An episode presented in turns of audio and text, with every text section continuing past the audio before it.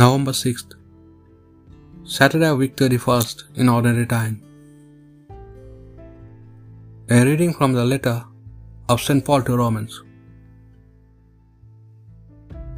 My greeting to Prisca and Aquila, my fellow workers in Christ Jesus, who risked death to save my life. I am not the only one to owe them a debt of gratitude. All churches among the pagans do as well. My greetings also to the church that meets at their house. Greetings to my friend Epaenetus, the first of Asia's gifts to Christ. Greetings to Mary, who worked so hard for you. To those outstanding apostles, Andronicus and Junias, my compatriots and fellow prisoners who became Christians before me. To Amphilus, my friend in the Lord, to Urban, my fellow worker in Christ, to my friend Stachys, greet each other with a holy kiss. All the churches of Christ send greetings.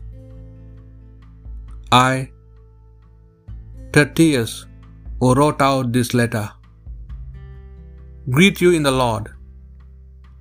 Greeting from Gaius, who is entertaining me, and from the whole church that meets in his house. Erastus, the city treasurer, sends his greetings, so does our brother Quartus. Glory to him who is able to give with the strength to living according to the good news I preach,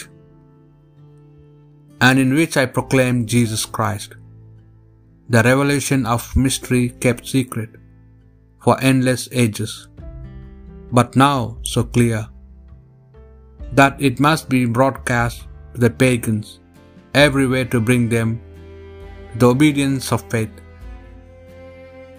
This is only what Scriptures has predicted, and it is all part of the way the eternal God wants things to be.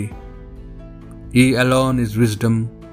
Give glory therefore to Him, through Christ Jesus, forever and ever. Amen. This is the word of the Lord. I will bless your name forever, O Lord.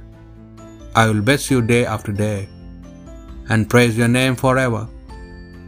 The Lord is great, highly to be praised. His greatness cannot be measured. I will bless your name forever, O Lord. Age to age shall proclaim your works, shall declare your mighty deeds, shall speak of your splendor and glory. Tell the tale of your wonderful works. I will bless your name forever, O Lord. All your creatures shall thank you, O Lord, and your friends shall repeat their blessings. They shall speak of the glory of your reign and declare your mighty, O God. I bless your name forever, O Lord. A reading from the Holy Gospel according to Luke. Jesus said to his disciples, I tell you this use money, tainted as it is, to win your friends, and thus make sure that when it fails you, they will welcome you into the tents of eternity. The man who can be trusted in little things can be trusted in great. The man who is dishonest in little things will be dishonest in great. If then you cannot be trusted with money, that tainted thing, you will trust. Who will trust you with genuine riches? And if you cannot be trusted with what is not yours, who will give you what is your very own? No servant can be the slave of two masters.